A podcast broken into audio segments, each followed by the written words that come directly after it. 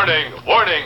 Today's episode contains spoilers. So if you have not seen the movie or TV show that we are talking about, we highly recommend that you watch it first, then listen to this episode. Thank you. Holy interview, citizen! Hi, this is Burt Ward, Robin from the TV series Batman. You're listening to Then Is Now podcast. Wowie zowie, citizens! Rise and shine, my sinners. When Father Evil starts his day, he gets a little deadly. Deadly Grounds coffee has the richest, smoothest flavor you'll find anywhere. It's sinfully delicious. Once you go deadly, you never go back.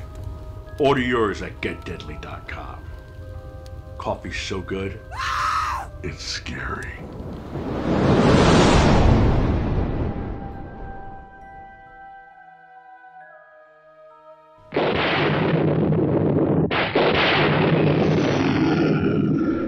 What kind of a sick school is this?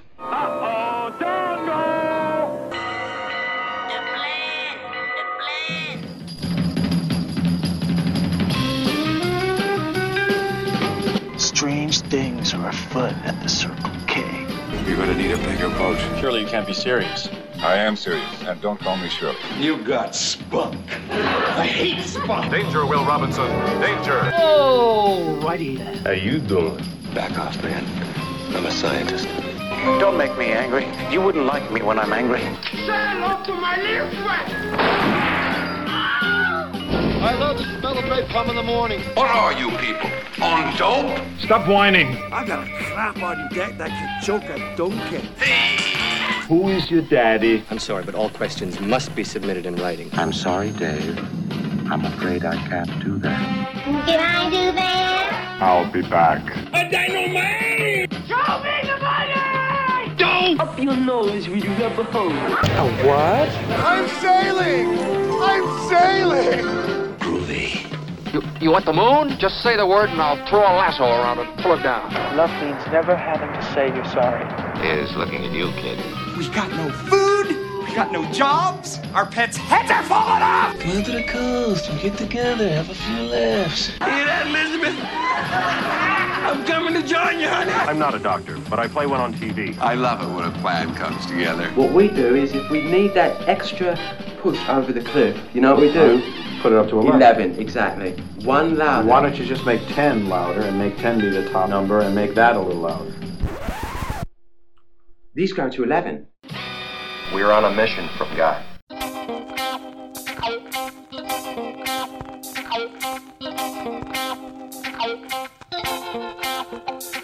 Hello and welcome to another amazing episode of Then Is Now podcast. I am your host, Rigor. Last time, my new guest co host, Lucas from Denmark, was here, we discussed the classic Hollywood film American Graffiti. We had fun exploring that film, not only because Lucas is from Denmark, but also because he's 19 and we like to get a young person's perspective on pop culture of the past. Today, we have a film that was not only set in the 50s, it was filmed in the 50s, some 18 years prior to American Graffiti. I'm talking about Rebel Without a Cause from 1955, starring the iconic James Dean. This film not only continues to hold up, but it also resonates with young people in any era as James Dean's character Jim and his friend Judy try to deal with the fact that their parents are just inept at true parenting. This is one of those films that we here at then is now classified as one that you should see. So go ahead and watch Rebel Without a Cause, then come back here and listen to our breakdown of the film. Class is in session. I have a bad feeling about this. How could I possibly be expected to handle school on a day like this? Food fight! Hey, you in my class? I am today. I think you should consider transferring to shop class. Now, now, very few students are severely injured in shop class. Bueller, When you were in school, Bueller, did you ever cut class? Bueller. Yeah, I guess I did. Sure, most kids cut classes. Good, sign this.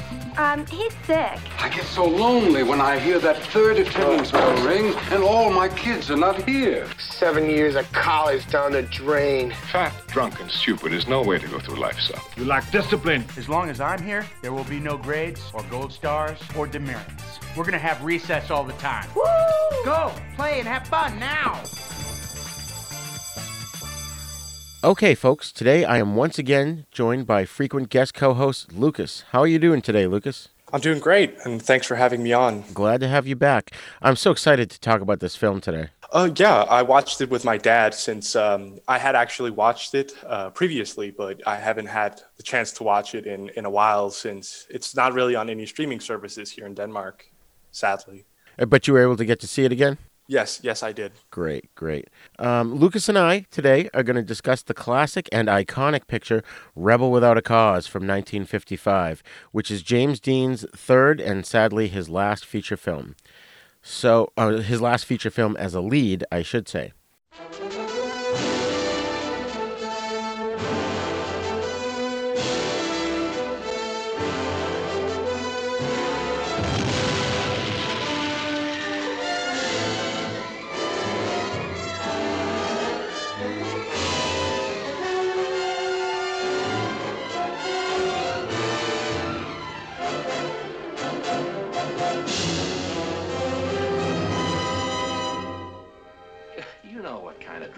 Brawls those parties turn into.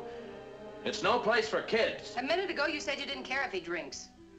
He said a little drink. You're tearing me apart! What? You you say one thing, he says another, and everybody changes back again! Girls don't love their father. Since when? Since I got to be 16? Stop that! I love you, Jim. I really mean it.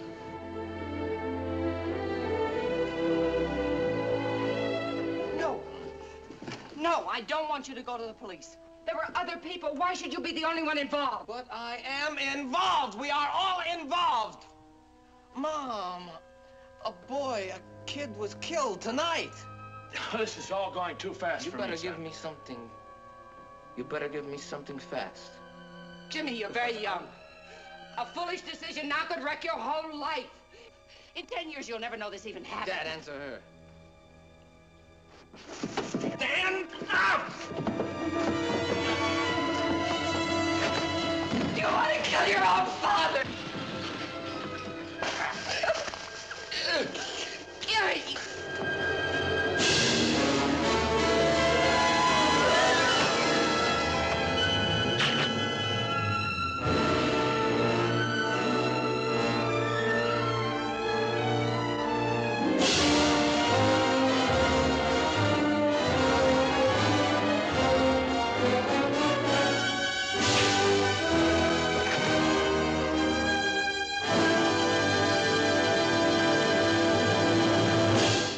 In Los Angeles, teenager Jim Stark is arrested and taken to the juvenile division of a police station for plain drunkenness. At the station, he meets John Plato Crawford, who was brought in for killing a litter of puppies, and Judy, who was brought in for a curfew violation. The three each separately reveal their innermost frustrations to the officers. All three of them suffer from problems at home.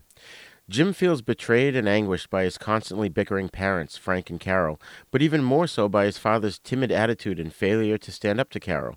The issues are further complicated by Frank's interfering mother. His frustrations are made manifest to Officer Ray Fremick when Jim is released into their custody.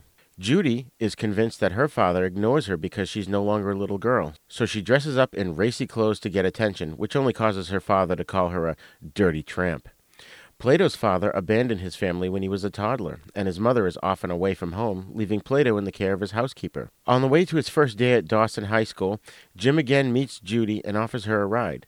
Seemingly unimpressed by Jim at first, she declines and is instead picked up by her quote unquote friends, a gang of delinquents led by Buzz Gunderson.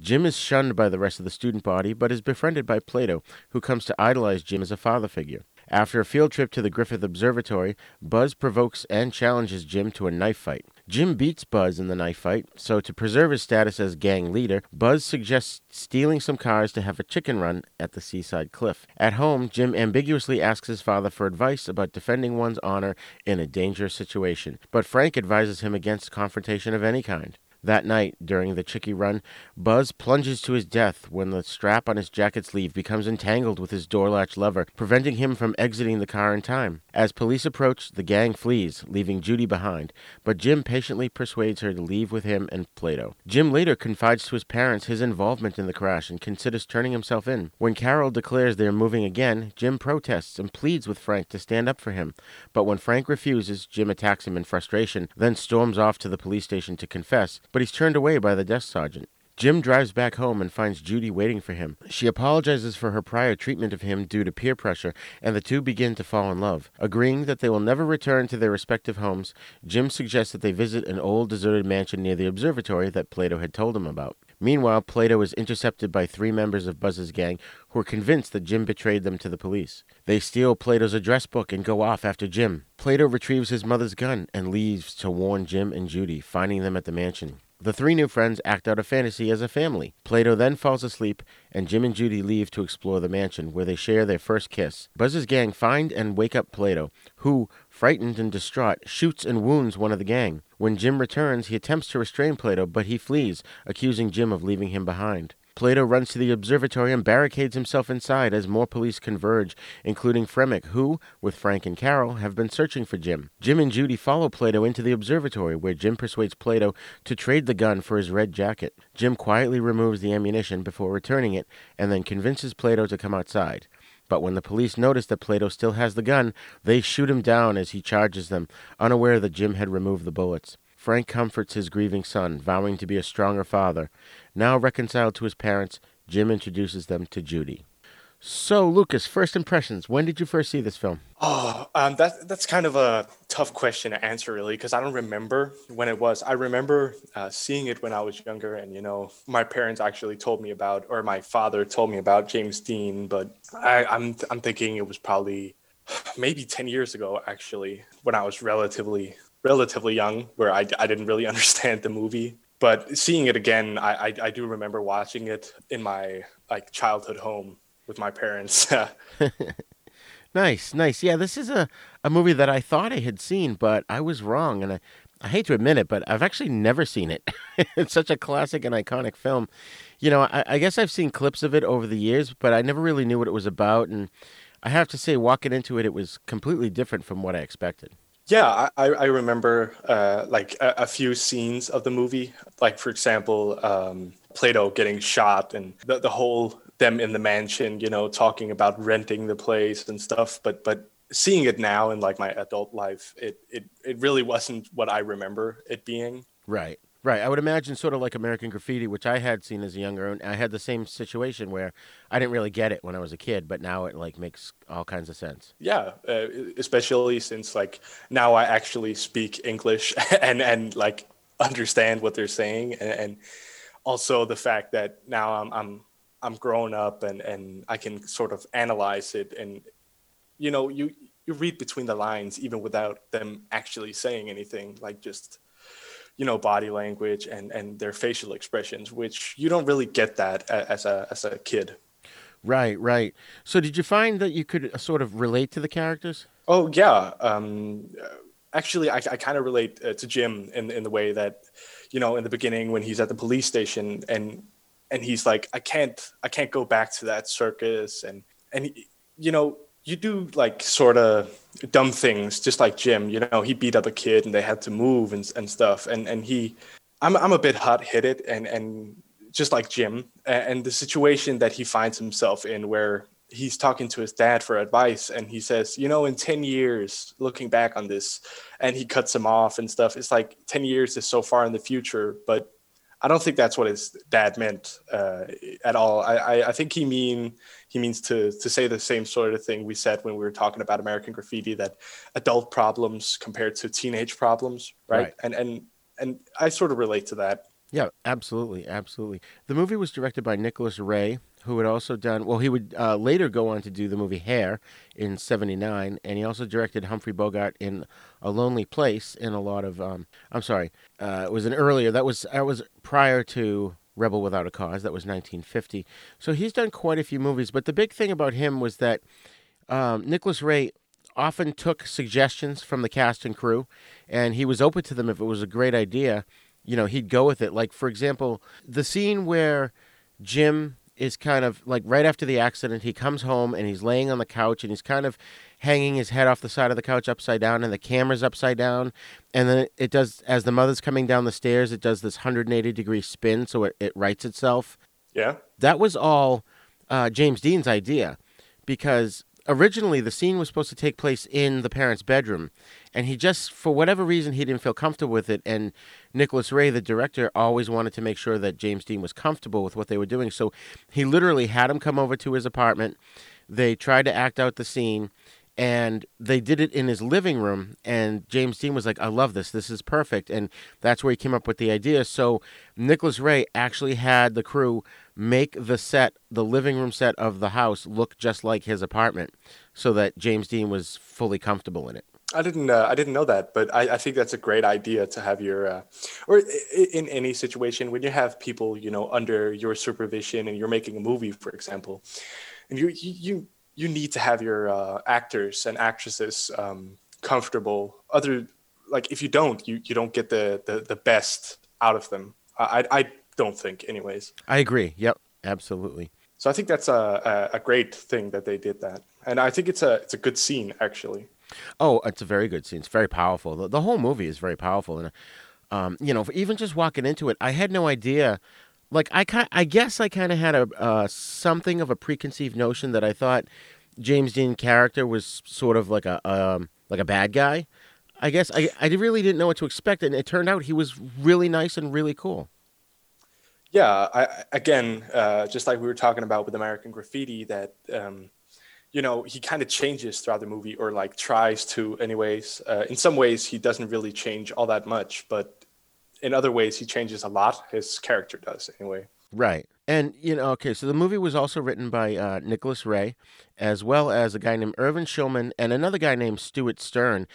And what Stewart did was um, he had a lot of input in this movie. He saw, he kind of saw Nicholas Ray's vision. So, uh, for example, the whole thing with the planetarium, he could see how that had cosmic implications. That, you know, um, uh, the the destruction and the uh, the destruction of the earth and the universe would make the teenagers feel insignificant and he was the one who kind of brought that together at the end of the film too when they when they went to shoot there to show how the in the grand scheme of things the teenagers realized they were they were literally nothing and it it, it kind of um, changed their viewpoint on things after seeing that show in the planetarium wouldn't you say uh, yeah, I think it kind of. Um, I think as as a teenager, and you learn about the whole universe and how small Earth is in in comparison, and then you realize you compared to Earth is even smaller, and all your problems are irrelevant for the universe. The universe doesn't care about you or or or your problems. So I think it definitely it, it had an effect on on the characters. Oh, absolutely, absolutely. And a couple other things that Stewart really contributed was he was really hard on his own parents and that's sort of why the parents in this movie are sort of portrayed as incompetent because he was drawing from his own experience of his parents, I guess. So there's there's a lot of parallels there, and also um, he had actually for research went to a real juvenile hall.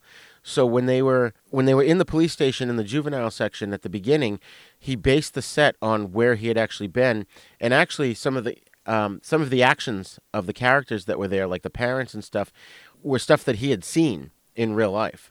I think that when you go out as a a, a director or or you know a screenwriter or whatever, or even a journalists, uh, whatever. Uh, I think if you go out and experience stuff, you get a you get a sense of how it actually works, and and you can make better content that way. And uh, certainly, it's it felt more real, uh, and I think based on uh, that, uh, based on the fact that I now know that he went to juvenile juvenile hall and and and you know based the the whole scene off of things he saw i think it kind of made it feel all the more real so i i think that's that's again a, a really nice touch absolutely absolutely and it's, again it's another um it's another connector to uh, american graffiti where that was based on a lot of George Lucas's experiences or, or some of his friends' experiences, you know. So, like you said, it definitely adds a, a very uh, big touch of realism to these these kinds of films. Yeah, I think I think if you had uh, no idea how how a, a uh, juvenile hall uh, actually worked, or if George Lucas, uh, you know, just made up a story, I think I think it would take something away from the movie. You know, the heart of the movie. It, it, it, part of that is is really the, the the the truth in what actually takes place. Exactly. Exactly. So, of course, let's get into our cast here. And, of course, we've got James Dean as Jim Stark. Um, again, this was, um, he had only done three movies where he was the uh, feature character in it. And uh, he's remembered as a cultural icon of teenage disillusionment and social estrangement. And he actually, he died in a car crash a month before this movie re- was released. I think, I think he died on like September 30th and this movie was released on like October 27th, somewhere around there. Um, but after his death, he was the first actor to receive a posthumous Academy Award nomination for Best Actor, and he remains the only actor to have had two posthumous acting posthumous. I'm sorry, I'm saying that word wrong. Posthumous, meaning after your death, acting nominations, um, as well as in 1999, the American Film Institute ranked him the 18th best male movie star of the golden age of Hollywood. So he had a lot of impact on people. Definitely, I, I can see that. He's a he, like not just his character, which is also a very great character. I think uh, he's very interesting and has a lot of layers. But I think the actor James Dean himself is a very, very talented, or was a very talented actor, and he died way, way too early, sadly. Oh, absolutely, absolutely. You know, one thing I found out that was really interesting was he was studying to be a director, and I guess when he was on the set of this movie, he had a lot of notebooks and stuff, and he was taking notes of what the director was doing, and he had been doing that right along, and he felt that ultimately his his real talent lay in directing, and that's what he really wanted to do, and and it's amazing because he's so unbelievably awesome in this movie, and then after he made this movie, he said he didn't think he could ever put that much energy into another character in another movie again. So I wonder if after this film, maybe he would have quit acting and just tried to do directing.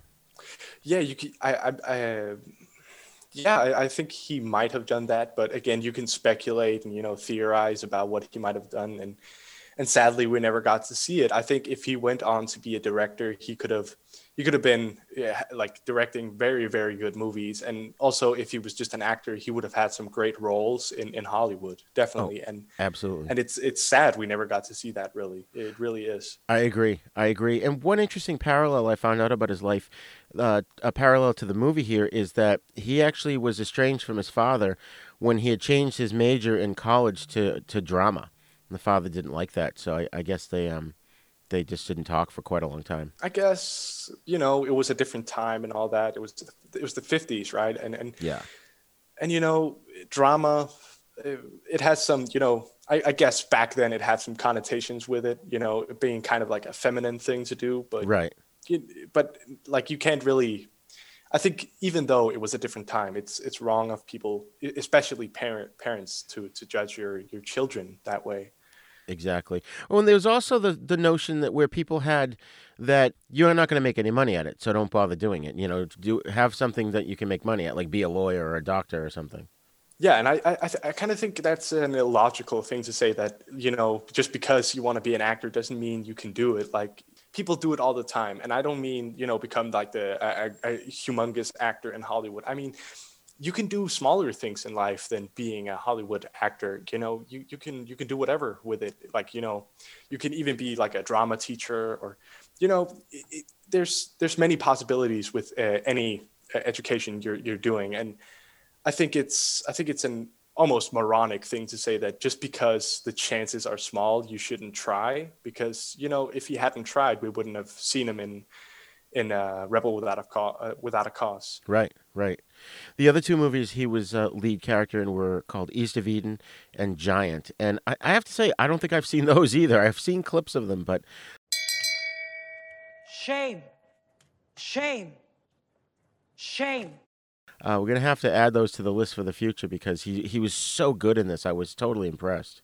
Yeah, I was definitely impressed too. Actually, uh, one quick thing, I, I, I was reading about it yesterday, a few like smaller like facts about it, and and one of the things were like um, that he only got cast as Jim because Elizabeth Taylor became pregnant all of a sudden, and and uh, the the directors or whatever saw him in East of Eden and liked him very much, and then all of a sudden he was just Jim in in Rebel Without a Cause. Oh, that's interesting. That's so cool yeah I, I, like i knew nothing about the movie i have to say and and you know i i I knew about the movie. I, I knew about James Dean and all that, but I, I I'd not really, you know, taken the time to look into it. And I think that's the good thing about this podcast, especially with American Graffiti and this one, since that's the only two episodes uh, we're doing, and or for now, anyways. So far, and, yeah. and, yeah, exactly. And, and uh, you know, it's I think it's good that that I, I get the chance to you know look into it and have the uh, opportunity to tell other people about it with you. Of course, I'm not the only one doing it. So Well, yeah, yeah. That's the whole point is to to get the word out, out there. You know, this is this is the stuff that the kids today should be watching as well as whatever they're watching today. You know, this is classic and it, it's timely. I mean, the whole the whole thing about the teenagers and not being able to communicate well with their parents. That works in any decade. It doesn't matter if it was the 1950s. You watch this today and it still holds up and it's still relevant. Yeah, definitely. Because, you know, family issues has always been a thing. And I'm betting it will always, forever and always be a thing. Right. But uh, actually, another thing I, I read about the movie was that um, in the 50s, when you had like uh, crime movies or whatever, uh, so, or not really crime, but having uh, criminal activities in a in a movie with teenagers, they they would usually come from low income uh, families, and th- this was one of the first movies where that wasn't actually the thing. The thing that drove them to do the, the to do these crazy things was that they were kind of bored being in a like a, a middle class family, and and you know they were so frustrated with their parents. So they so they went out of the way to be you know rebels. And that Right. was like a it was like the forefront of of uh, teen crime movie whatever back in in the 50s and it was like the first movie to ever do it and i found that really interesting because nowadays you see it often that you know they don't have to be poor to be criminal Right. criminals you, you can you can it can be anyone Right, absolutely. And I think we kind of touched upon that point in American Graffiti where, you know, up until World War II, you had to go to work at a relatively young age, like sometimes as low as 12. So you didn't have time to be a kid for very long. And then you were off to work, and that was it. But after the war, because the economy was so affluent, you the kids didn't have to go to work. So then all of a sudden we had this thing called teenagers where you got people between the age of 12 and 21 that have all this free time on their hands. So of course they're going to get in trouble if they're hanging around because they got nothing better to do, you know? Yeah, and and I think that's especially since this movie uh, takes place before American Graffiti does. I think the the whole uh, point of of them being teenagers was uh, much stronger for people back then, since there was uh, 55. Right. And speaking of delinquency and delinquents, um, Natalie Wood, who played Judy, she was a child actress up till this movie, and she she really wanted this role because she wanted to get out of that child actor mode and start playing more adult stuff. So she pestered the director for over a month to get the role, and to the point where, like he, I guess he had said he really wanted to cast someone who was actually more of a delinquent in real life. So she started to act like one just so he would notice her, and of course he did. What's interesting is uh, the two of them ended up having an affair on the set. And she was really young; she was like seventeen, but she did actually become a serious adult actress because of this. And I don't know if you if how much you know about Natalie Wood, but she was um, she was married to another famous actor called named Robert Wagner, and them two and uh, another actor named Christopher Walken were on a boat back in I think it was in the '90s. It mi- might have been in the 2000s, and something happened, and she she disappeared, and she turned out she'd gotten hit on the head, and they found her body floating like far away, but they ruled it as an accident because the the way it was situated was they all thought she went to bed, and they think she might have been trying to tie. Like they had a large boat, but then if you wanted to go to shore, you you got into a smaller boat, and the smaller boat was banging against the side of the big boat. So apparently she went to tie it off, and you know one of the masts or something came down and hit her in the head and knocked her in the water. So they found the little boat somewhere one way, and they found her body another way, and you know, I, I think people over the years have been trying to say it was murder, and everyone that was there is like, no, it it had to have been an accident because we weren't even there. We thought she went to bed, you know, but it, it ultimately it's still a tragedy. Yeah, of course, it's still a tragedy if it's murder or an accident or whatever.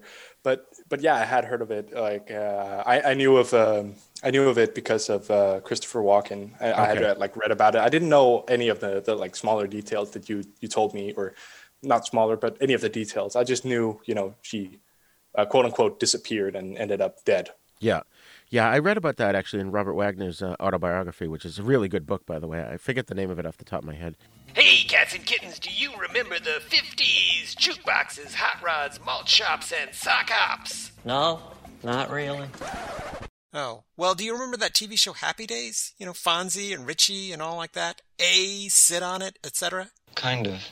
Then join us for These Days Are Ours, a Happy Days podcast where we watch every episode and give you the lowdown on what it all means. Find us at thesedaysareours.libsyn.com and follow us on Twitter at Fonzie Podcast. Be there or be square. You're sure you don't remember sock hops? Sorry, no. Okay then.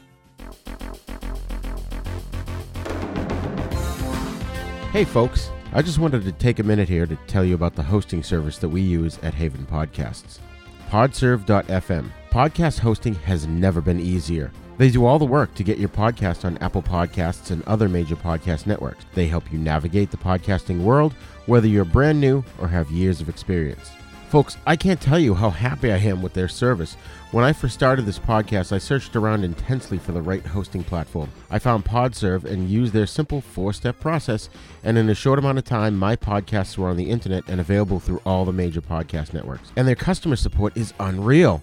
Every time I goof things up and make a mistake, like uh, posting the wrong show to the wrong feed, I email them, and I kid you not, within minutes I get a response and the problem is resolved. And they're the only podcasting host that actually helps you get listeners. Other podcast hosts stop at podcast upload and don't help promote your podcast. Well, Podserve makes sure your podcast is seen by thousands of people. The promotion is free, and they put you on podparadise.com, which has over 5,000 visits a day from avid podcast listeners and is growing every day. Each day, Pod Paradise selects five podcasts to spotlight on their front page. Maybe yours could be there soon. Podserve's pricing is simple only 19 bucks a month. That's it. No tiered pricing platform, just one low fee. For 19 bucks a month, you get unlimited storage, unlimited podcasts, free podcast promotion, your podcasts on all platforms, detailed download analytics, one on one customer support. You pay month to month, and you can cancel at any time. And when you sign up, you get 14 days free. You don't even have to give them your credit card. I love their service so much, I put a reminder in my phone to add my credit card when the 14 days was almost up. I couldn't give them my 19 bucks fast enough. I'm telling you, I I really didn't believe it until I actually signed up and saw my podcasts on everything from iTunes to Stitcher and Spotify and more in a ridiculously short amount of time. So if you've got a podcast and you don't have a hosting platform, I highly recommend podserve.fm. Check them out.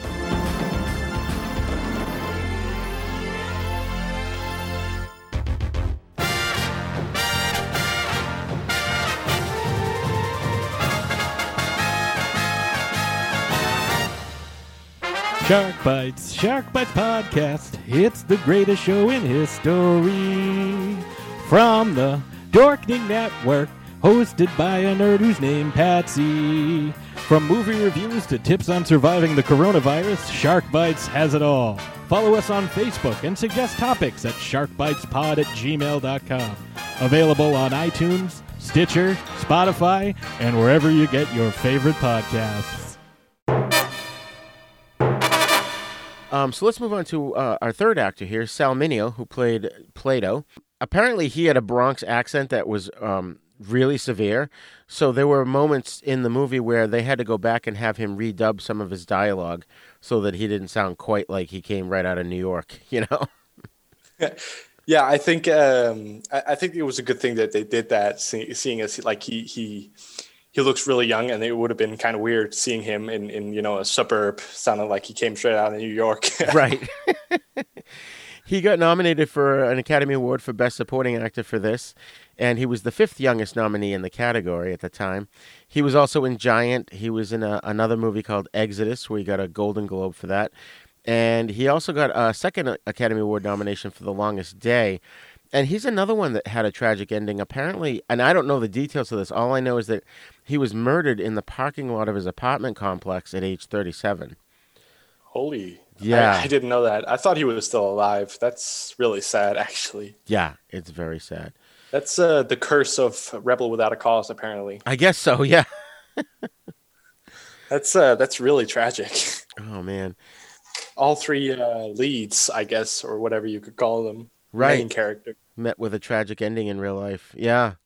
So on a lighter note, we had Jim Backus who played Frank Stark, Jim's father, and you know he was always doing co- comic or comedic roles, and he wanted this role. Uh, he was hoping that this role would help break him out of that mold, uh, which it really didn't. Although he was great in this, but he's he's probably best known. And, and uh, Lucas, tell me if you know these ones. He was the voice of uh, the cartoon character Mr. Magoo, the little guy that's hard of seeing. I know who uh, who it is. I, I don't I, I don't know where I know it from, but I know who it is. Yeah. Okay, they made a movie with it uh, with um, Leslie Nielsen a few years ago about Mr. Magoo. Um, but he, yeah, he was a famous cartoon character for many years, and uh, Jim Backus also played Thurston Howell III on the TV show Gilligan's Island. Did you guys get to watch Gilligan's Island over there? I don't think it was uh, like a big hit over here, but I, I'm pretty sure we had it. Seeing as you know, it's we're still a part of the Western world, believe it believe it or not. right? But but I, I I think we have it, but I don't.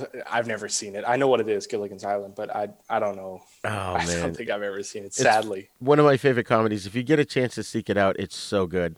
It's just hilarious. It's it's basically these seven castaways end up on this deserted island, and every time they think they have a chance to get off, Gilligan does something to screw it up, and they're you know at the end they're still stranded on the island. all right. That sounds like something that I would uh, definitely be into watching. yeah. so we had Ann Doran who played Carol Stark, Jim's mother. Apparently, she did not enjoy playing this role, and I couldn't find a specific reason why, but I get the feeling that it was just because her character was just so cold. I think she didn't want to play that sort of a part, but she did it, you know, for the money. I think I think she did a great job. Uh, I think the character, you know, she conveys uh, a very good message that you know not all parents are like that, like really care as much about you as as they should. Seeing as you know, as Jim says in the movie, I'm not gonna say too much, but he says that like he, she always blames him or someone else for her problems. And, Right. And you know, some parents do that. Some people do that. It doesn't have to be parents. And I think that was uh she did a really great job. Though I didn't like his mother at all. I Right. Think, uh, I'm not. I'm not going to say the word, but she is a uh, yeah. the uh, B yeah. word. Uh, I, but uh, I- just uh, on a quick note, I, I really liked his father. I really think he did a great job as well. I think he was a really, really great actor in, in that role. yeah. And also the the character in general, he, like he's kind of funny, but also kind of sad. Yeah, because he's he's weak, he's henpecked, he's he just can't stand up to her, to the point where he's almost feminized because you know he's wearing her apron, trying and and he's terrified when he drops the food on the floor. He's terrified that she's going to find out that he did that. Yeah, and Jim sa- t- tells him like he he like raises his voice and sounds really angry. He's like, "Leave it," and it, ki- like I kind of cringed when I watched that because you know this teenage boy is telling him, you know, be a man, you know, don't don't let let her walk all over you, and and he just doesn't care. Or Right. I don't know if he doesn't care. I think he cares, but I think I think he's too scared to do anything. Right, right. He was. He was And terrified. a, yeah, exactly. And I think it's a, of course, it's a tough position to be in to, you know, have to choose between standing up to your your wife to to prove you're a man to your son or let your son down. I think that's a super tough to, like place to be in, like, or position to be put in by your own son. Right, right. So let's just quickly go through the rest of the cast here. Uh, we've got Corey Allen, who played Buzz Gunderson. He's the one who goes over the cliff. Apparently, I found out that he would scream at the top of his lungs before he would do a scene because he was afraid that his voice wasn't manly enough for the character. That's a that, that's a funny detail. I think. Uh, no. Then we got William Hopper, who played Judy's father, and I remember him from the the Ray Harryhausen movie Twenty Million Miles to Earth, which is a really good movie. Uh, Rochelle Hus- I'm sorry, Rochelle Hudson played Judy's mother, and she was in a couple of movies, Born Reckless and Imitation of Life. Now, the guy who played Ray Fremick was Edward Platt. Did you ever see the TV show Get Smart? No, I don't. I, I've never heard of it actually. Okay, it's a spy comedy from the 60s, and he played the chief in that, and it was basically the main character was named Maxwell Smart. He was Agent uh, 86, and he was just this bumbling spy, couldn't get anything done right, but no matter what, in the end, he always, you know, saved the day. And um, Edward Platt was his long suffering chief, who was in charge of the um, the good guy organization named Control. So it's funny when he came on the screen. I'm like, oh my god, it's the chief! And then Jim comes into the room. And uh, uh, right at the beginning, he tries to punch him in the face, and the chief, I keep calling him the chief, he just grabbed him and dropped him to the floor like he was nothing. And I was like, way to go, chief. That's why you're in charge of control, you know? yeah, I, I, I, I, like the, the the line he has afterwards. He's like, "It's a shame you didn't connect," like sounding Yeah. like a badass. Yeah. and I, I just looked at him and I was like, "Yeah, this is this is definitely the '50s." Yeah. and I just loved his character here. I, I loved the fact that he just he understood that the kids were having trouble and he was trying to get it out of them and he he almost became sort of a father figure to Jim. Oh, definitely. I, I actually have a note here where um, he tells him that you know he should come back to him uh, if he ever feels like he's about to get in trouble. He should come back to him, and he does that in the movie. He tries to you know talk to Ray and and or like get him, but he was just sent away. And I think like he's a he's one of the characters in the movie that you know you feel he actually cares, right? Exactly. Exactly. And he's he's in control and he's a real man unlike unlike Jim's father who is not. He's just a, a weakling.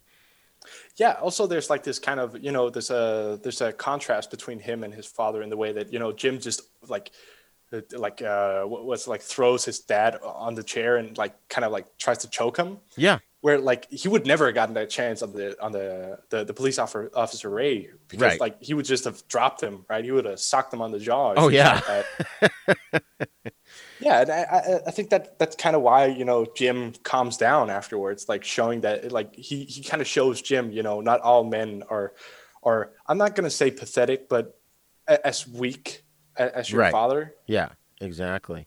or as Jim's father, uh, I, I, and I think that's a like I think that's a you know watching the whole movie and, and looking back on that scene, I I think that kind of shows Jim that you know you don't have to to just take it while lying down. You know, you can be a man, stand up for yourself, right? Exactly, exactly, and it's really too bad later on in the film. Like before he went to do the the the um the Chicky run, if he had gone to uh, to Ray right away, he probably could have solved all his problems, but he didn't do that. Yeah. Or if if Jim's dad wasn't, you know, telling him, yeah, we have to think this through, you know, make a list. Right. And if he if he if he would have just, you know, done what Ray would have done, and told him, you know, you stay in fucking bed right now. Yeah, exactly, exactly. Like you you're not gonna go do some some stupid crap like that. You're gonna you- you're gonna stay home, young man. Right. Oh, if yeah. he would have done that, I, I think I, I definitely think Jim would have you know listened to him if he like if he stood up to him like put his foot down, I think he would have like the movie would have been completely different. Oh yeah, and I think that's what Jim was looking for. He wanted his father to tell him not to go, and, Yeah, and- he and couldn't I- get him to do it. Yeah, exactly. And and you know the, he kind of like trying to goad him into doing it, uh, like saying it because he's like, you can't force me to stay home, kind of. And- Right, And, you know right. he's just a teenager. What is he gonna do? His dad could like just tell him not to like do it, lock his lock his door, right? And, Yeah. he he could have forced him to stay home if he wanted to, but he didn't. He just he ran out on it. Like he ran out on on his father, and and you know of course he like chases after him and he waits up for him later and he comes back home and they they were genuinely worried for him but They didn't you know, know, what to it- do. it- yeah exactly they they were like of course his mother seemed like she doesn't you know, like didn't care at all but his father was like all right uh, what what am i going to do here Right, exactly. So, real quick, there's just a couple more actors I wanted to mention. Um, Frank Mazzola played the character of Crunch. He was one of the, the main gang members. He was kind of the second in command to Buzz. And apparently, in real life, he was a real life gang member. He was part of a gang called the Athenians. And so they hired him initially to be a gang consultant on the movie and ended up being one of the actors because they liked him so much and they thought he looked the part, you know, and which because he was. yeah that, I, that's actually a nice detail and i, I think uh, i think it was a like a, a nice move to you know actually hire a real life gang member to play a gang member Yeah, yeah, that was so cool. So there's two other actors, and I want to know if you know who they are or if you recognize them. Uh, the first one was Dennis Hopper. He played Goon. Did you recognize him in the movie? No i don't think so He's wicked young here. He was in the movies. Uh, he was in tons of movies, but I'll just list a couple. He was in Easy Rider. He was. In, i know that one. He was in Speed. Did you see that with Keanu Reeves? Oh yeah yeah He, he was the villain in that movie. Oh, oh, that, okay. That's a that's a pretty big step, I think, being in Yeah. a movie with Keanu Reeves. Oh, that's, yeah. that's really cool. He was um, he was Frank Booth in the movie Blue Velvet by David Lynch. I don't And, know that one. Okay, and he was also the villain in Waterworld with Kevin Costner. I don't know if you saw that one. I'm pretty sure I've seen that. I've seen a lot of Kevin Costner movies. Okay, D- D- Dennis Hopper's always been one of my favorites. I mean, he was on the Twilight Zone.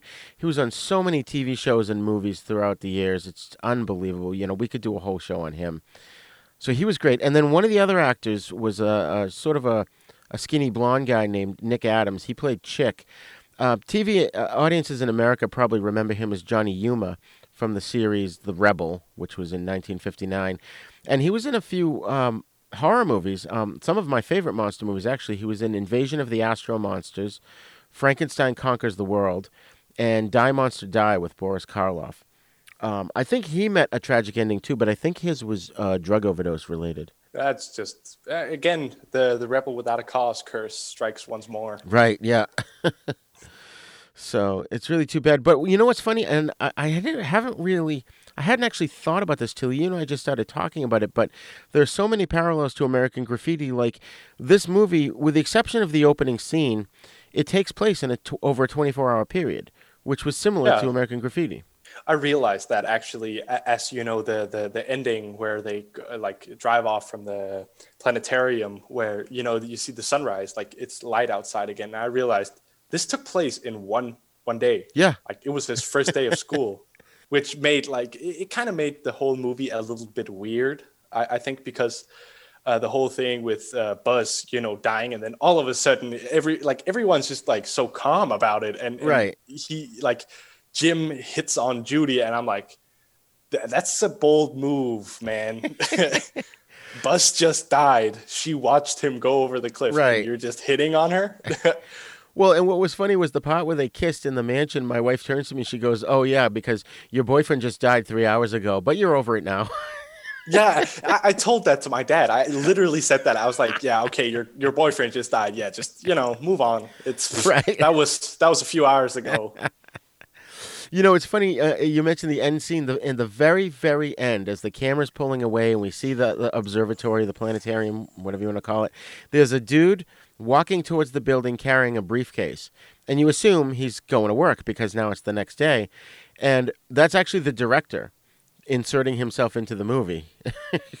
That's that, that's that's really cool. That's kind of like a Stan Lee mo- mo- uh, uh, moment. I mean, right, right. Or Alfred Hitchcock. Yeah, that, that's it. That, that's actually I didn't I didn't know that. That's that's pretty cool. That's, uh, Yeah. I think I think the way they do that is kind of a, especially when when you look at someone like Stan Lee, for example. Just going off topic real quick, like okay. uh, looking at Stan Lee, it's a good way to like immortalize yourself without you know just having your name in the like in the credits. Oh yeah, yeah, yeah. It's it's just too bad Stan Lee's passed, but I wonder if they'll do stuff like have a picture of him on the wall somewhere, or oh yeah, I'll bet. I, I bet they'll do that. You know, just to keep his like legacy alive. Right? Yeah. You, you know, like he's the creator of so many superheroes, so why not you know keep him in the movies? Oh, absolutely, absolutely. So the opening se- sequence where um, Jim is on the ground drunk, that wasn't the original opening scene. It was supposed to open with a group of delinquents mugging a guy, who ends up dropping all his Easter presents all over the ground, and that's where Jim comes in and stumbles down, and that's why he found that little toy monkey, because that was left over from.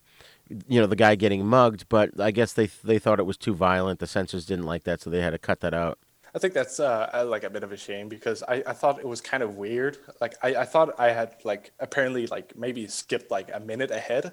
Right. Because I was like, why is he lying on the ground cuddling up to this this monkey? Yeah. and all that drunken behavior that he did was improv. He totally made up all that like what he was doing. He he was the one that came up with it. I think they just said, "Okay, act drunk." And that like even like imitating the police siren and all that, he that was all James Dean. Yeah, I, th- I thought like uh, I, I when I was watching it, I was I, I, I genuinely thought that he might have been drunk just because I, I could see myself doing that sort of thing, you know, being like really blasted. I was like, Right. Could I could could I have done that? Right. I think I've even been there myself sometimes. there's oh, oh there's this uh, great line from uh, Jim's dad when they come into the station and, and, and he looks at uh like she's like his mother is like, "Why why do you behave like this?" And he like his dad looks at her, it's like, "He's just loaded, honey." Yeah, like it's no big deal. yeah, I, I think that's really great. I, I think that's a that's a really good line for for like a dad to say that. Right.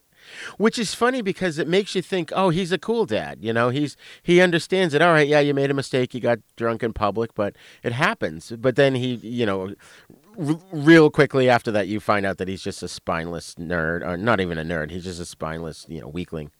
Yeah, and, and you know, uh, in the beginning when he was like talking to the officer Ray there, and and I, he was like talking about his dad, I, and the way he like talks about it, I was like, oh, he doesn't sound like your dad. He sounds like a cool uncle, I guess. And yeah, and, you know, him Jimbo and and stuff like that. I'm like, that doesn't sound like something your dad would do and just come into the station like ah oh, he's just loaded right like my dad would have been furious if, if that happened to me but yeah you know and then you, again as you said you find out he's just a coward really right what i liked about jim though here at the beginning is um, when he's trying to give plato his coat he doesn't even know him but it just showed that he had a good heart you know right away you get the sen- even though he's drunk you get the sense that he's a good character you know I think Plato says it himself uh, the best, actually, when he when he talks about talks to Judy when she asks him, uh, like uh, if they know each other and stuff, uh, and he says, you know, he doesn't say much, but when he does, he's sincere. He means it, and and I think that kind of like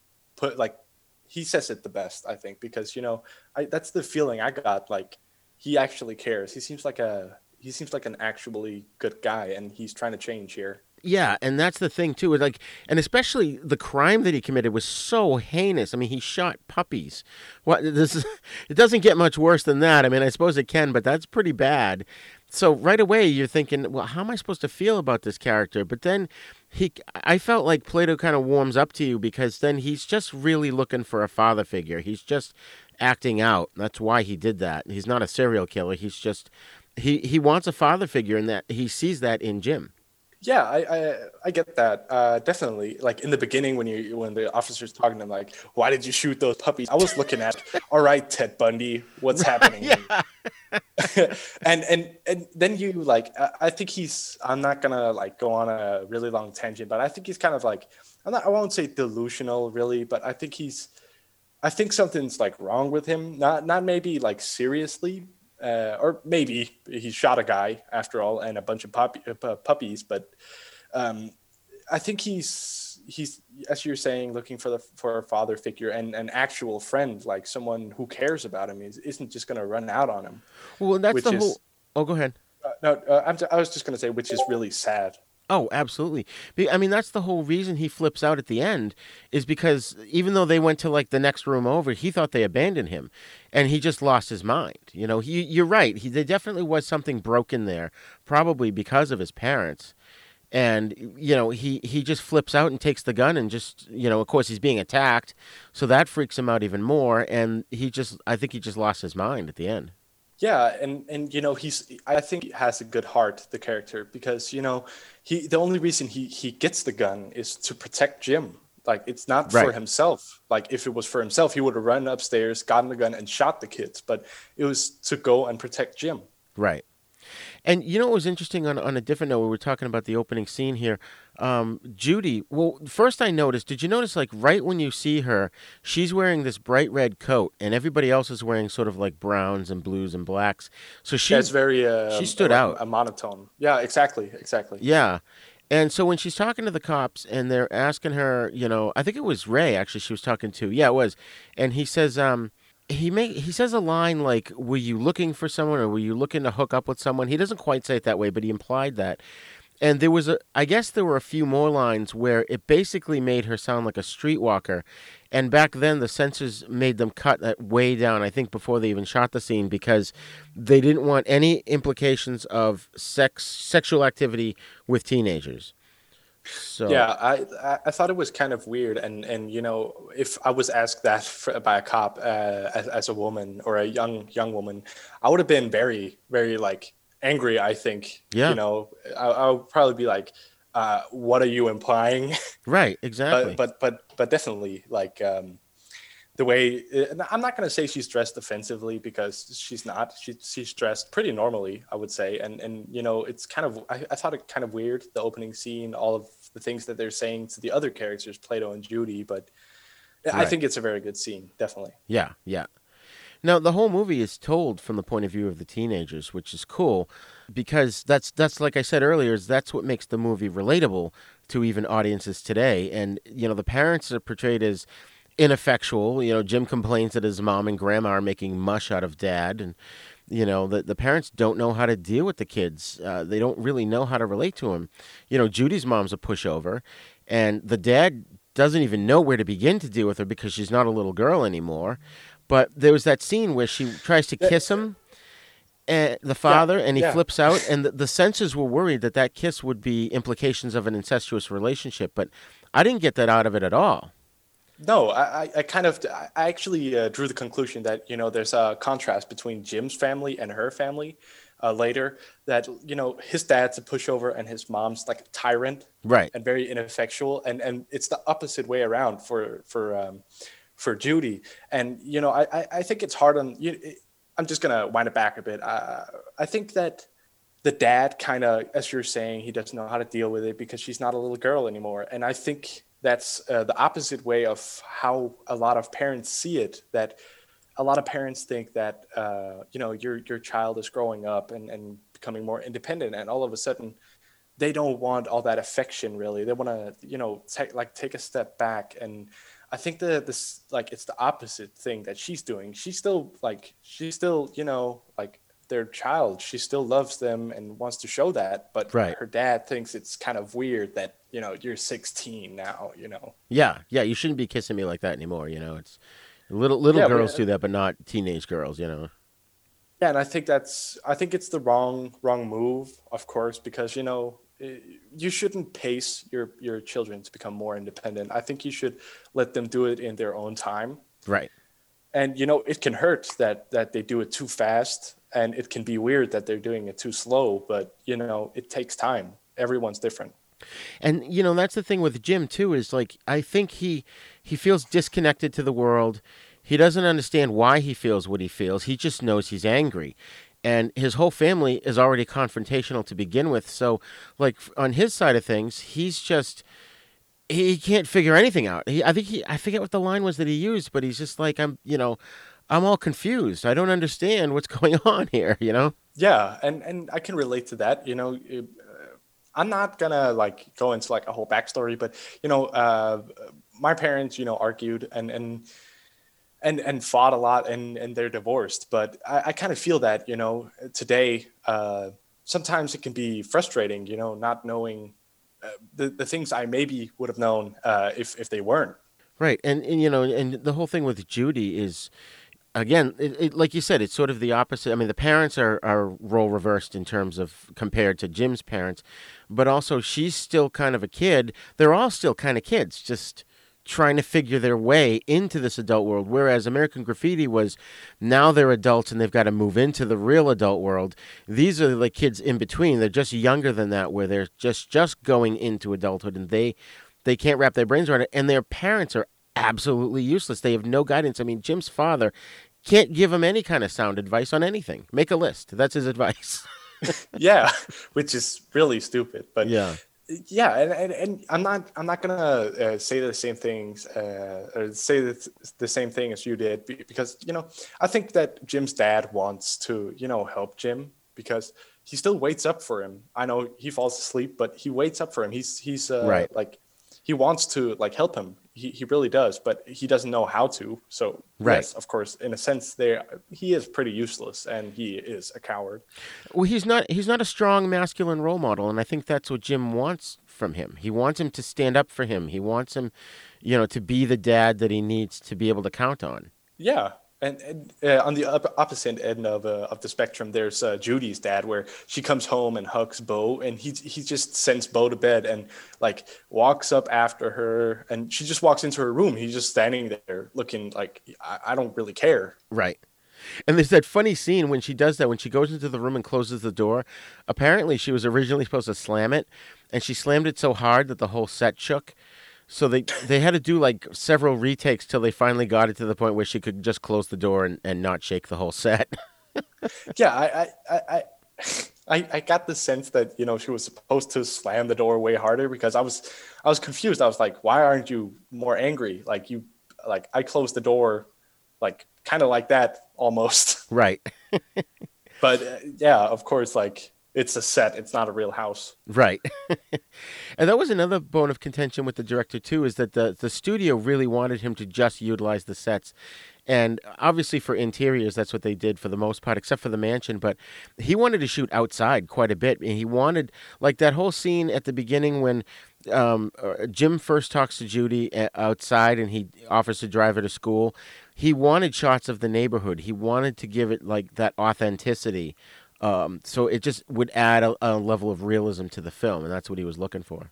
Yeah, I, I think um, looking at American Graffiti, I think they or George Lucas did a way better job there because, you know, they're always outside basically, and yeah, I, I think he they, they wanted the kind of same thing in in in the sense that they want to show off like this isn't like a set, like trying to put it in people's mind that this is the real world, right? Right. Right. You know what I like too, and this I I don't know what made me think of this now. It's kind of unrelated to what we're just talking about, but there's the whole sequence of and it happens two or three times where Jim is telling the father to stand up. And like literally he's physically trying to help him stand up at a couple of times. But I, I, I felt there was like a double meaning there where he, he not only meant literally just stand up on your feet, but stand up and be a man stand up and face the world and face your wife and you know you know do what you got to do. And then i love how it comes full circle at the end where jim is just distraught because plato is dead and the father puts his coat over him just like jim did to plato and he he tells him to stand up. And then the father actually his character does change and he does become a man and the wife even goes to say something and he just gives her a look and she shuts up.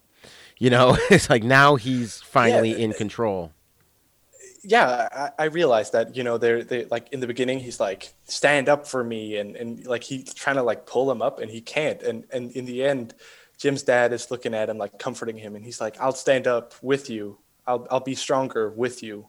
Yeah yeah. And uh, I think it's a like it's nice. Like it's a like a, it's a wholesome scene. It really is. And and uh, also again it's kind of unrelated but you know where you said he he gives her that look i can't i kind of think that's the the same thing that jim meant when he was talking to ray and he's like he says if he would just knock her cold. Yeah.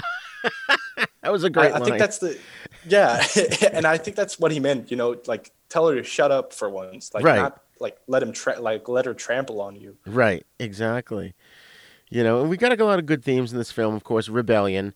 You know, teenagers will always want to rebel against their parents. Although I think, in line with the title of the film, "Rebel Without a Cause," I don't think Jim knew what he was rebelling against. He just was acting out because he wanted his parents to be something that they weren't. Yeah, and I think when he was talking to Ray in the beginning, again, like a lot of the the, the main things we're talking about are actually in the beginning and like the yeah. middle of the movie. But but really, in the beginning, when he's like, "Why are you doing this?" and he and Jim just like he gets really frustrated. He's crying. He says, "Like I don't know, I'm yeah. so confused." And, yeah. and and I think that's like it's a great point that you made that like he doesn't actually know what he's doing. He, you know, he's just trying to like like he's rebelling against like the whole world basically in, in his mind, but really he's just rebelling against his parents and like he he doesn't actually know what he's he's doing. Right. so uh, a couple of things about the the production of the film here. We've got the the planetarium inside was actually smaller than it looked in the movie, and they had real trouble setting the cameras up in there. In particular, there's the scene where the the planetarium show is done and Jim goes to leave and he looks over the, at the guy sitting at the controls and he's kind of admiring it and has a conversation with him. It took them like I don't know five or six hours to set that up to get the camera there to light it because it was just such a such tight quarters. Yeah, I, I kind of got the sense that it was really cramped in there. Yeah. And not like I think they if it's smaller than it looks, I think they did a great job. But already from like watching the movie, I got the sense that it was it was pretty small, like planetarium. Right, right. So, but they did a good job with that, and uh, you know, again, as we said earlier, they kind of bring it back at the end. You know what's funny? The part where Jim does the mooing in the in the audience. Yeah. Um, I guess him and the director, I'm sorry, no, him and the writer would always, uh, they would get into this mooing competition and off, off screen. And they thought it was so funny that that's why they added that in and they added in the fact that Buzz calls him Tor- Toreador, you know. that, that, that's actually really funny that uh, it's completely unrelated to the movie that he's just like they just mooing at each other. And the scene where they're leaving the planetarium and the, there's the group of the you know the gang is standing outside and they're like well what are we going to do with moo? And they're trying to figure out you know what are they going to do with him. They improvised that as well. They said to the director they felt like there needed to be a scene to sort of bridge between you know what had happened earlier and what was going to happen next and he thought it was a great idea so they totally improvised that scene. If they hadn't added that scene i think it would have been a whole lot more confusing like why were they like challenging him? Exactly. I, I would have been like well that kind that's kind of like a uh, that's jumping to like an extreme really that you know challenging him to like do the chicken run up in the bluff. Right. Just because he mooed at you Right. But then you know they have the whole scene where they're like, "What are we gonna do with him?" You know, and and I kind of got the sense that like, okay, these guys are like gangbangers or whatever. Yeah, and the the whole scene where they well, first first before I get into the the, the knife fight scene, they um when Plato shows him the mansion, remember they were looking out over the like um the terrace of the planetarium and you see the mansion in the distance? That was not there. That was matted in. And they did a Yeah, great job I- with that. I I I, didn't know that. It looked really real to Yeah. me. Like uh, especially see, like thinking about like when this movie was made. I think it looked really realistic because I I couldn't tell that it was fake. Yeah, that one. And you know what else was a matte scene that I was surprised at was when they were at the cliff looking over at the ocean. There's two shots. There's one where it's it's uh, Jim and Buzz, and then it's one after Buzz has gone over the cliff and the kids are looking over. The water was added in. It was only like a four foot drop or something, and they had a blue screen down there. That uh, I didn't know that. That's that's pretty crazy actually. I Yeah. thought it looked really real. Like it looked kind of grainy, but then in my mind I was like, well, this is an old movie, so you know, old cameras. Right, right. So it, it has to be real. But then now, like thinking about it, like it would have been pretty crazy to have all those actors up there looking over like a huge bluff. Oh yeah, we're dangerous. Well, uh, yeah, but if you want to talk about the knife fight movie, I think that uh, or not uh, knife fight scene. Sorry, uh, Yeah. I think the you know the part where he's like going towards the exit and Buzz looking at him, and I think it, it kind of shows that you know he like they had to move because he beat up a kid like really bad, and and I think he's like that's a part of the thing where he's like he's changing. Yeah. And there's also the part where he like accidentally steps on the school insignia and and he's like, "Oh, I'm, I'm sorry." He apologizes. I don't think like the old old him, old Jim, like back when before the movie, I th- I don't think he would have apologized. He would have been a real tough guy. Yeah. Yeah, I think he was definitely trying to not cause trouble this time around. He he even said it when uh, Buzz was going at him with the knife. He's like, "I don't want to do this. It's just trouble, man. It's just trouble." Yeah, and he like he he repeats it like like a lot. He he keeps saying like, "I don't want any trouble. I don't want to fight," and then he like goads him into fighting him because Yeah. you know calling him a chicken, and that's what he beat that kid up for. And yeah, We come from the retro future. We want you to be nostalgic for what's to come. A new channel and distribution network for smart people with bad taste, featuring content from Church of the Subgenius, Creature Features, Cinema Insomnia, Sleazy P. Martini and GWAR, Trauma, Corey Maccabee, Horror, Sci Fi, Saturday morning cartoons, midnight movies, and assorted trash we love. Add our channel OSI 74 to your Roku player or visit OSI74.com. All systems go. Hello, this is Rod Barnett. I'm the host of The Bloody Pit, the podcast that examines films from across the decades. On The Bloody Pit, we have several ongoing series of shows within the show focused on specific things in genre cinema that I and my co hosts find fascinating. There's a long running series focused on Italian maestro Antonio Margheriti's films from the 1960s all the way up through 1990. There's an on again, off again series focused on 1970s science fiction films.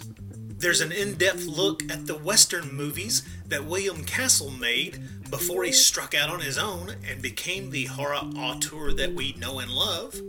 A look at the classic Coffin Joe films from Brazil. And our long term project to look at every Universal horror film made in the 1940s. That's a long project, people. It's going to take us a long time. Sprinkled in amongst those are various other episodes focused on other stranger areas of cinema, like uh, Lucio Fulci, Dario Argento, and even some obscure British crime films from time to time. So join me and my rotating crew of co hosts as we examine the stranger side of cinema through an exploitation lens. Except when we don't? Yeah, you never really know exactly what to expect on the Bloody Pit. So join me for the Bloody Pit.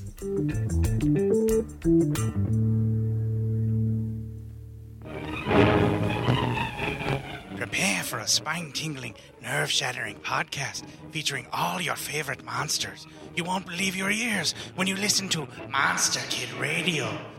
Hear your host, Derek M. Koch, and his ever rotating stable of guests discuss your favorite classic and sometimes not so classic monster movies. Subscribe to Monster Kid Radio through iTunes or Stitcher, or visit monsterkidradio.net before the next weekly episode of Monster Kid Radio. Go through the archives for interviews with Sarah Karloff, Victoria Price, and Joel Hodgson. Listen to the discussions about movies like Creature from the Black Lagoon, Island of Terror, and King Kong. And don't forget convention coverage from Monster Bash and the H.P. Lovecraft Film Festival, Classic Monsters, Modern Talk, and the head of Rondo Hatton. Only on Monster Kids Radio.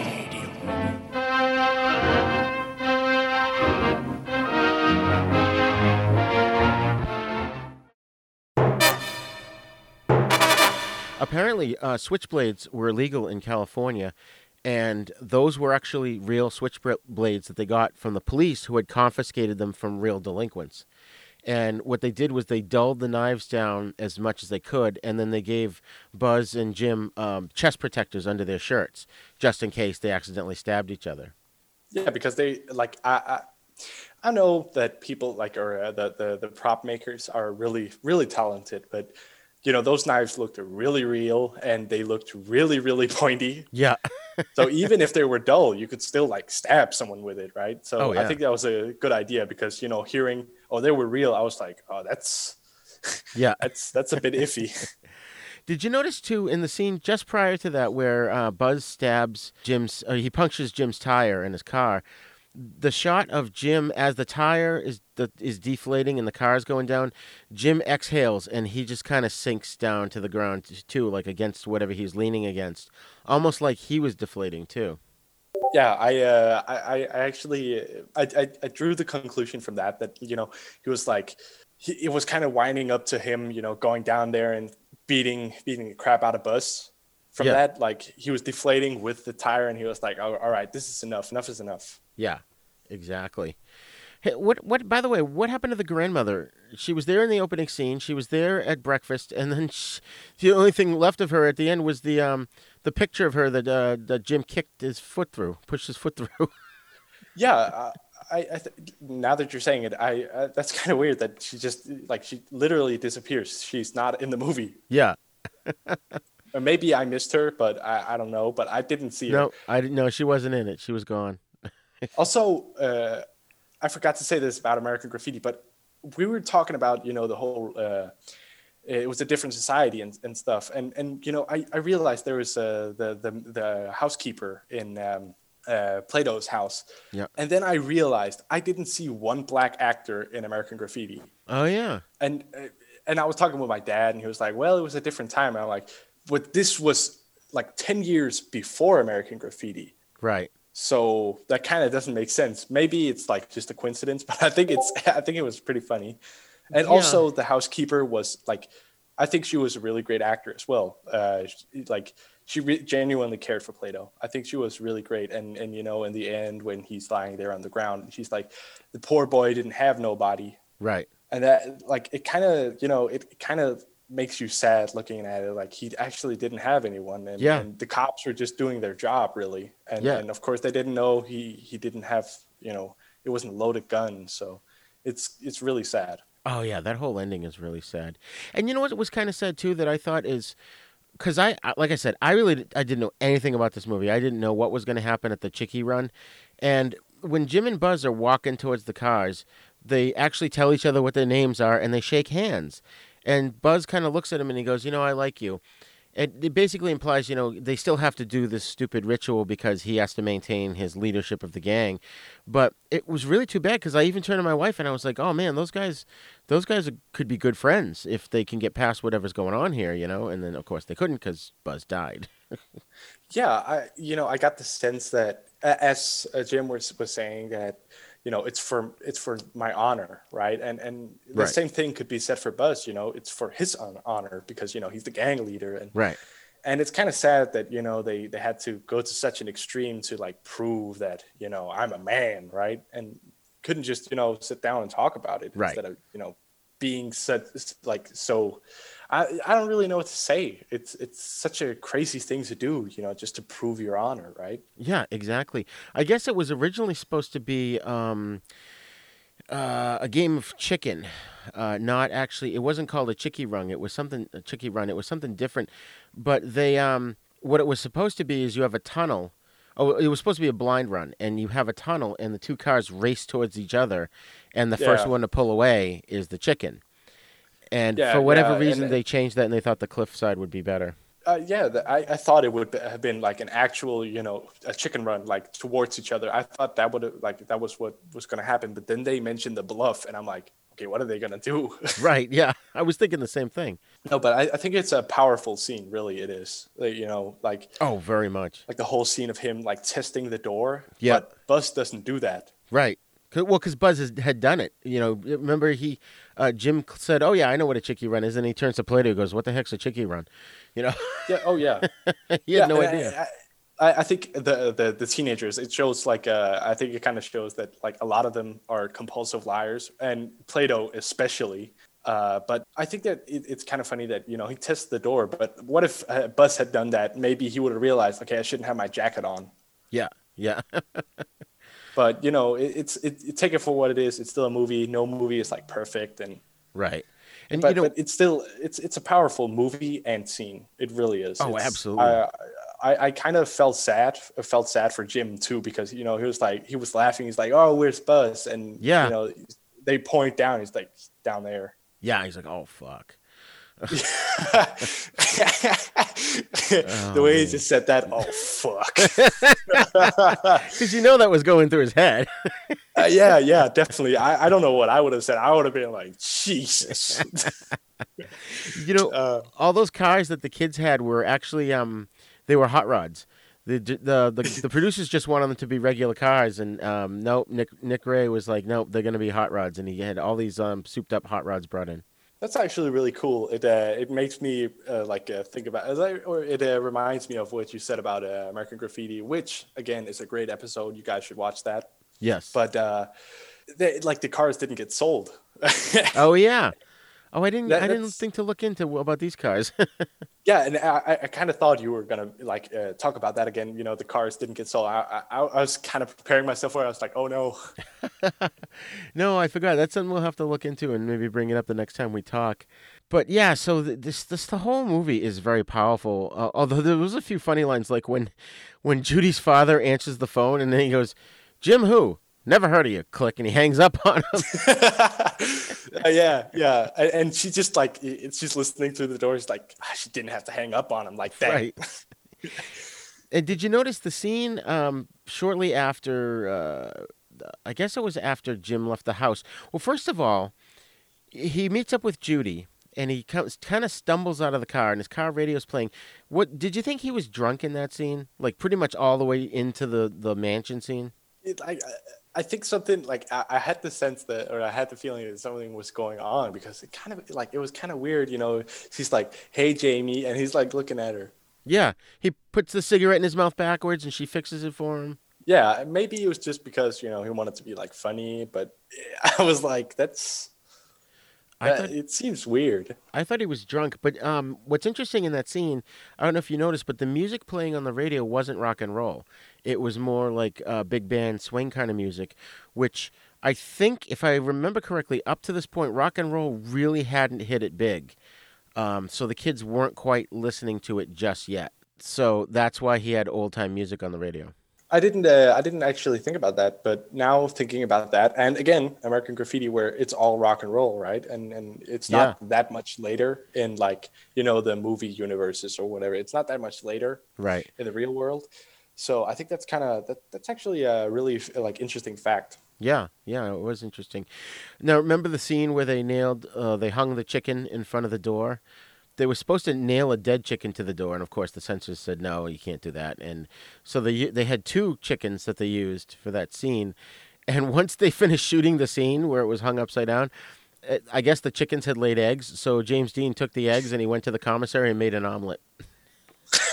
that's actually that's actually really cool. Yeah. I, again, it's such a shame that we lost James Dean, James Dean so young. I know. I think he would. I think there would have been a lot of things like that. Uh, you know, well known about movies that he was in. Like he'd done like funny things like that. I, I think that. I think that's really sad that we didn't get to hear more about stuff like that. I know, and he was just so cool in this, like without even trying. And it, it part of it too was because you knew he was a nice guy, and just just his look, you know, with the red coat and everything, and his look and his the, his mannerism, the way he carried himself, he was just cool. Yeah, I, I kind of got the the feeling that this guy could be in Grease. Yeah, yeah. I mean, just you have that whole like greaser feel, right? You know, Yeah. his mannerisms and uh, mannerisms. Uh, you know, just the way he's he the way he acts in the movie. Like he's just he's this cool guy. yeah, exactly. And you And know it what? I- feels so feel it feels so real. Oh yeah. Oh, absolutely. Because that really, yeah, because that was coming from him. You know, I mean, you could feel it. Like it, it definitely had a real vibe to it. And and what I think what enhanced it too was like, like I loved how this movie was shot, and I loved the use of colors. And when he's got the red jacket and the blue jeans and the white T-shirt, and with with his hair color and the way they would light him, it just worked in every shot. It just lit up the whole scene every time. At least I thought. I think he, like I think his clothes in the movie like um I don't know like I, don't think it was like an like a intentional but I, I like to have people in the future think about it like this but I, he really had that cool vintage look I, I really think he did Yeah, yeah, absolutely. So, Lucas, anything else you want to bring up about uh, about Rebel Without a Cause? uh I'm gonna take a look on my uh my notes real quick Oh, actually, while you're doing that, there was one thing I thought of um, where at the end, when he's trying to save Plato, he's basically using all his father's logic. He's telling him things like everything's going to be okay, they're your friends, don't worry about it, and which were lies. You know, of course, he was going to go to jail for shooting that kid and all that stuff, but he didn't know what else to do. He only had his father's example to go by. You know, Yeah, and I think that like the the way uh, he was talking to him and the way that like he he um, carried himself kind of like mixed into this or melted into this like um, this perfect figure for for Plato to look up to. So he was like, "All right, everything is gonna be all right. Okay, we can go outside. You can you can have my gun if I can have it back like right after." And and you know, I I think it kind of like melted into like the perfect father figure for for Plato. Right. And that was a bad move. He should never have given him the gun back. I was even yelling at the screen at that point um, because i totally saw the ending coming, you know? Yeah, exactly. And I was kind of looking at it. I was like, okay, he took the magazine out, but he didn't. First of all, he didn't remove the bullet from the chamber. Right. And second of and second of all, that's still a kid carrying a gun who's like, I don't know, like he was very stressed out and like all kind of jittery, and he's gonna go outside to armed cops with a gun in hand. That's Right. Yeah, no. Yeah.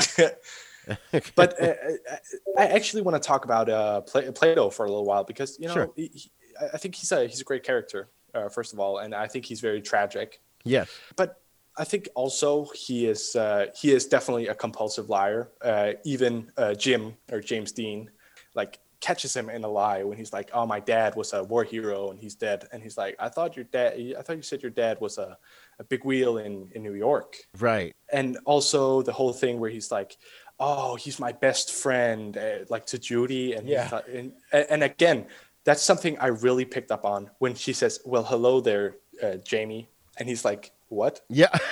and, and and that was because Plato has said he his bet like he lets his best friends call him Jamie, Right. which is a complete lie. He never told him that, and they've known each other for all of like twelve hours. Right. if that.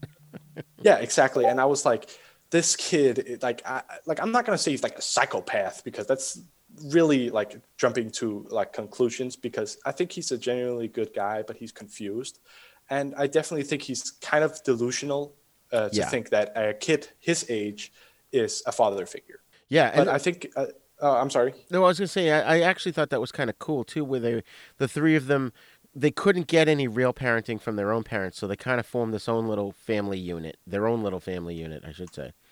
In, you know, yeah, in and I th- uh, it was a really wholesome scene where they're like lying on the, the, the sofa or whatever and talking, and he falls asleep, and they like face they, down like, in the dirt. him- Yeah, and I think I, I t- told my dad I was like, okay, so you're just gonna let your good friend lie there on the cold ground, right?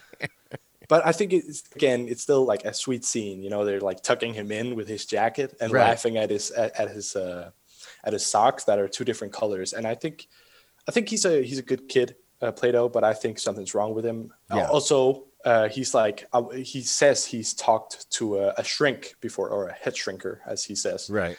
But uh, in the beginning, uh, when they're at the juvenile hall, the housekeeper says his mom doesn't believe in that. So again, he's a compulsive liar, and I'm not gonna. That's right. I'm not like a. I'm not a psychoanalyst or anything, but I'm. I'm. I'm just you know what, what like my personal opinion. You know, looking at the movie and the character, the way he he acts, he's like he kind of he is he he really does lie a lot, and and you know he he's pretending.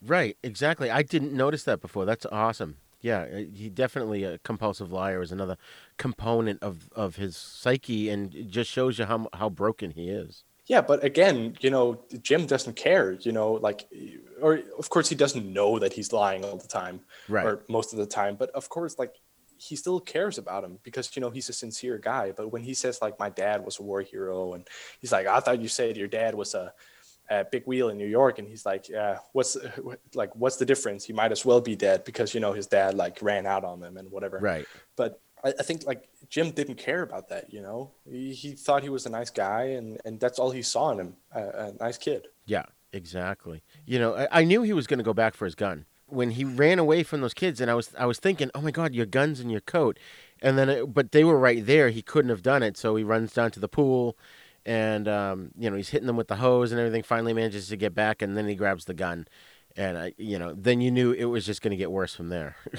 Yeah. Also, uh, when they like uh, like catch him outside of his house, I was like, when he ran inside, I was like, oh no, your mom's gun is upstairs. right. And I just knew he was gonna like he's gonna do something stupid, and Yeah.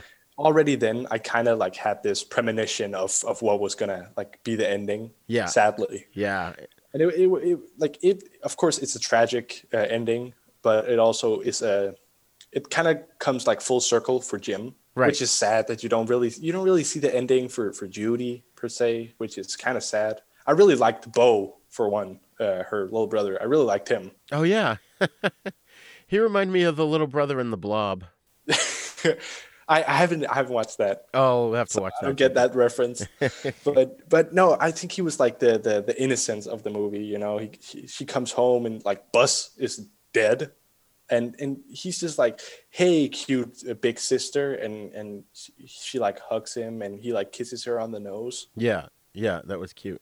Yeah, and uh, you know, there's a lot of good characters, even the minor ones, and just the way that everyone acts. It feels very you know real and sincere.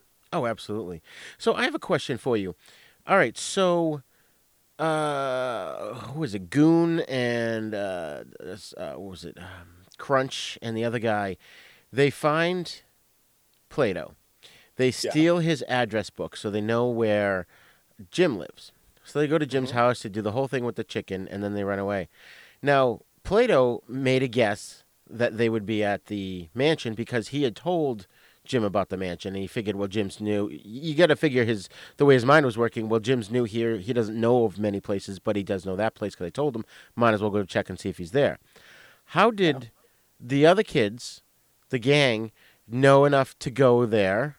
And how did the parents and the police know enough to go to the observatory? They don't really answer that question in the movie.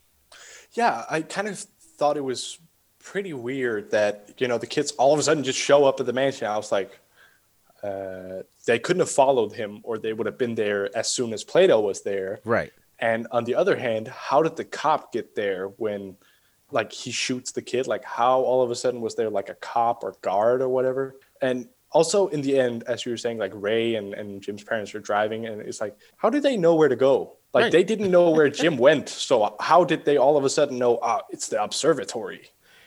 And where the heck did the maid come from? Did she run all the way there from her house? like I know there's that scene where they're like talking to the cops. I think, or I'm I'm assuming they're talking to the cops, like the the maid and Yeah. or housekeeper or whatever, and and, and uh, Judy's parents and and Jim's parents. But that doesn't really answer anything, you know. Of course, they're talking to the cops. Their kids are gone, right? And, and then all of a sudden, they're they're just at the observatory, and Plato's dead. right, right. I mean, the only thing I can think of is that somehow the maid maybe knew that the mansion was a place that Plato would go hang out, and then somehow the information got out from her to everybody else. But even then, the cops and the parents go to the planetarium. They don't go to the, the mansion.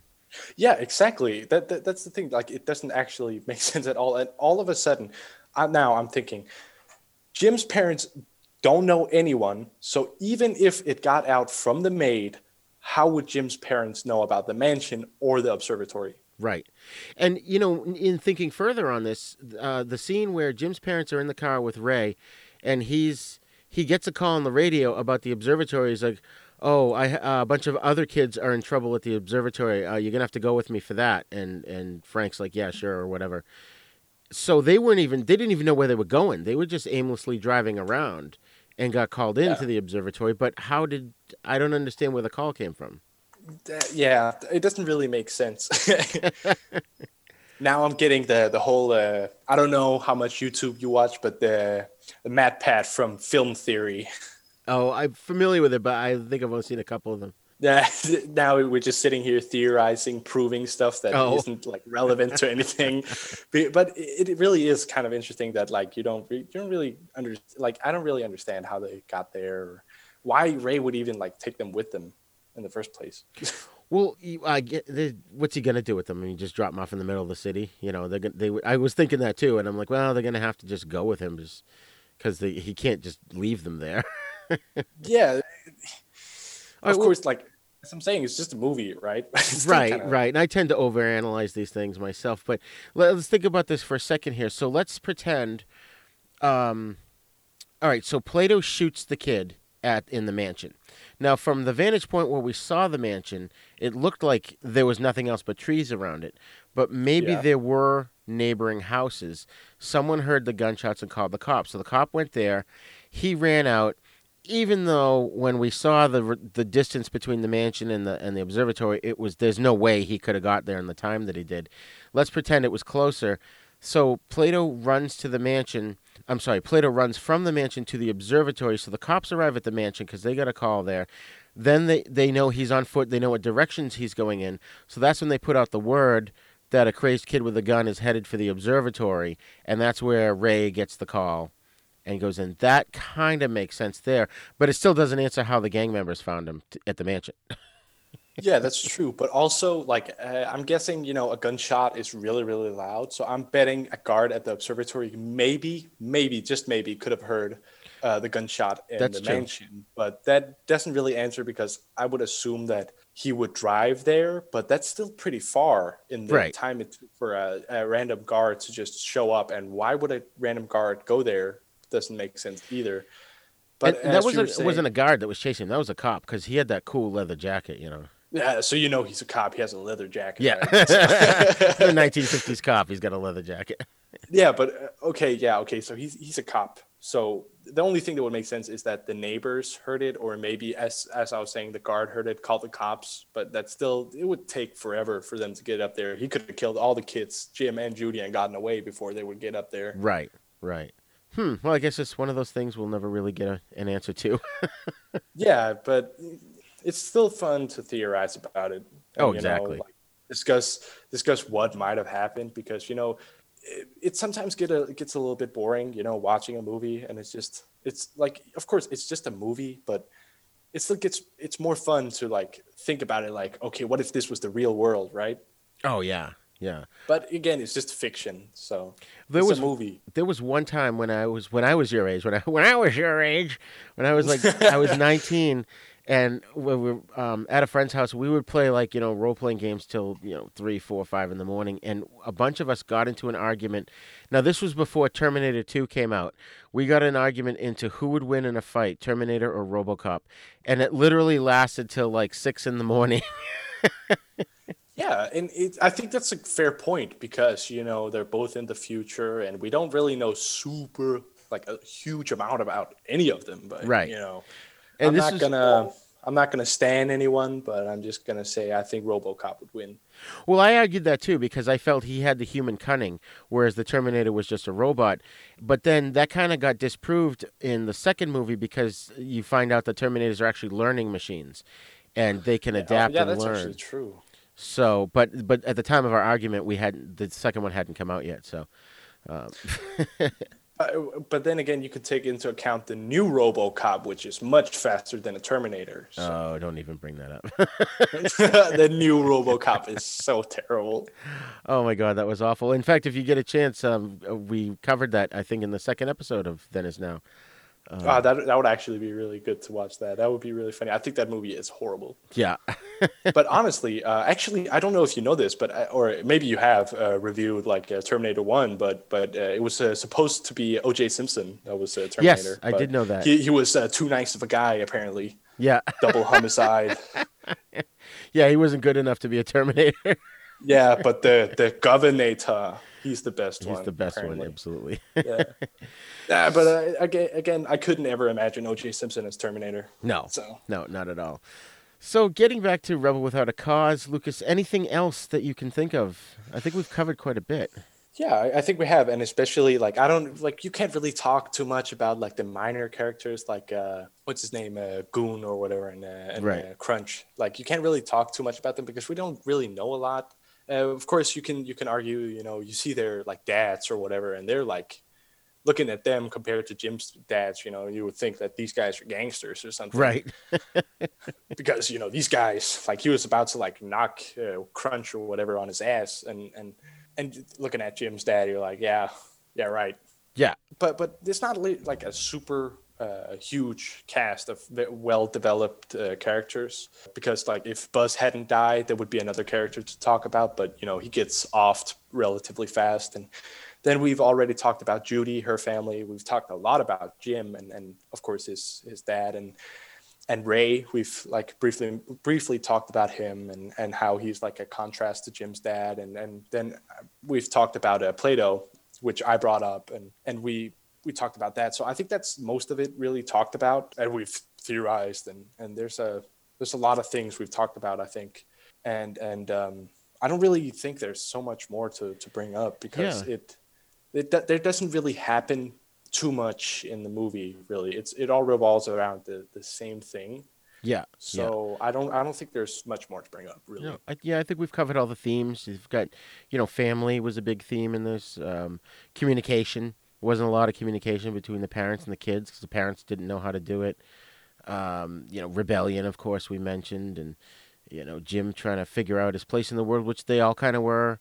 They were all looking for something, but they, I think, at the at the bottom, the bottom line is they all really just wanted a family to support them, and that's why it worked for Jim and Judy and Plato to kind of come together as this pretend family because they were each filling a need that the other one had. definitely because you know they all came from like a well one of them came from a broken home and one of the two others came from a troubled home and and i think that kind of you know that it kind of fits together in, in a way Exactly. Uh, and and again, uh, going back to talking about American Graffiti, you know, there's also the theme of, as you said, changing, and and they they all change uh, except for you know like the minor characters, of course, but but all of them are like trying to change. And uh, the whole uh, teenage theme of it is also really like it's very clear that it's about teenagers, you know, being teenagers and not not really knowing what to do because their parents don't support them, a- as you were saying, and and I think that's uh, I think it's a great theme because again uh, has said uh, have said before um, it it stays relevant forever really Right. Uh, because you know there's always going to be uh, troubles in, in people's uh, houses and and their families. And there's always going to be conflicts to to try and resolve with your parents. And and th- that's why it stays relevant. And uh, that's why you can um, kind of like relate to it. Uh, even though you may not have had a broken home like Plato or or a coward dad or a or a very ty- uh, like a like a mother that tyrant you, you you don't have to like be the exact same. But you know even having troubles at home you know you can still kind of relate to it Right. Exactly. Exactly. So, would you recommend this film to people your own age? Yeah, I will. I I, I love I love the movie. Uh, it's a good movie, but I think people, if you don't know anything about it, I think you should go into this movie uh, not reading about it at all because it when you don't know anything about it, it really is weird watching it. Right. I think I got the best experience out of it, uh, not knowing anything about it really, and only knowing like a few of the characters or uh, actors, and you know, not knowing what it's about or or any of the facts about it, or or really anything compared to what it, it really is. I think going into it not knowing anything is the best way to go about it because you ruin the movie for yourself reading about it beforehand. Absolutely, absolutely. I agree 100%. I mean, this movie is classic, it's iconic. And, you know, we highly recommend folks out there that are listening that you not only watch this film, but you show it to a younger person and uh, get their take on it because I think every every decade, every young person can identify with Rebel Without a Cause from 1955. So, Lucas, thank you once again so much for joining me today. And I, I look forward to talking to you again about another movie in the future. Yeah, thanks for having me on. I definitely look forward to you recommending a movie that I should watch and then us discussing it. And uh, you know, it's it's been it's been great being on here. Excellent, excellent.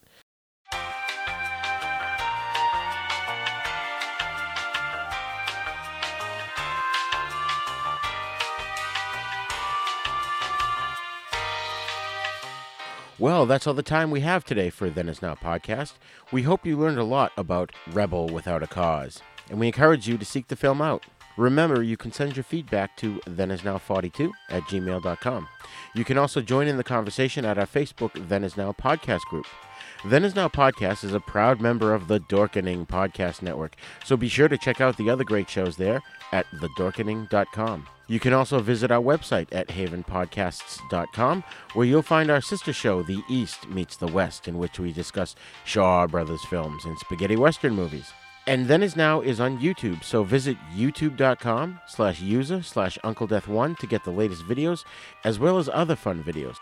Please subscribe to our YouTube page and also share the video versions of our podcast with your friends and get them to subscribe as well.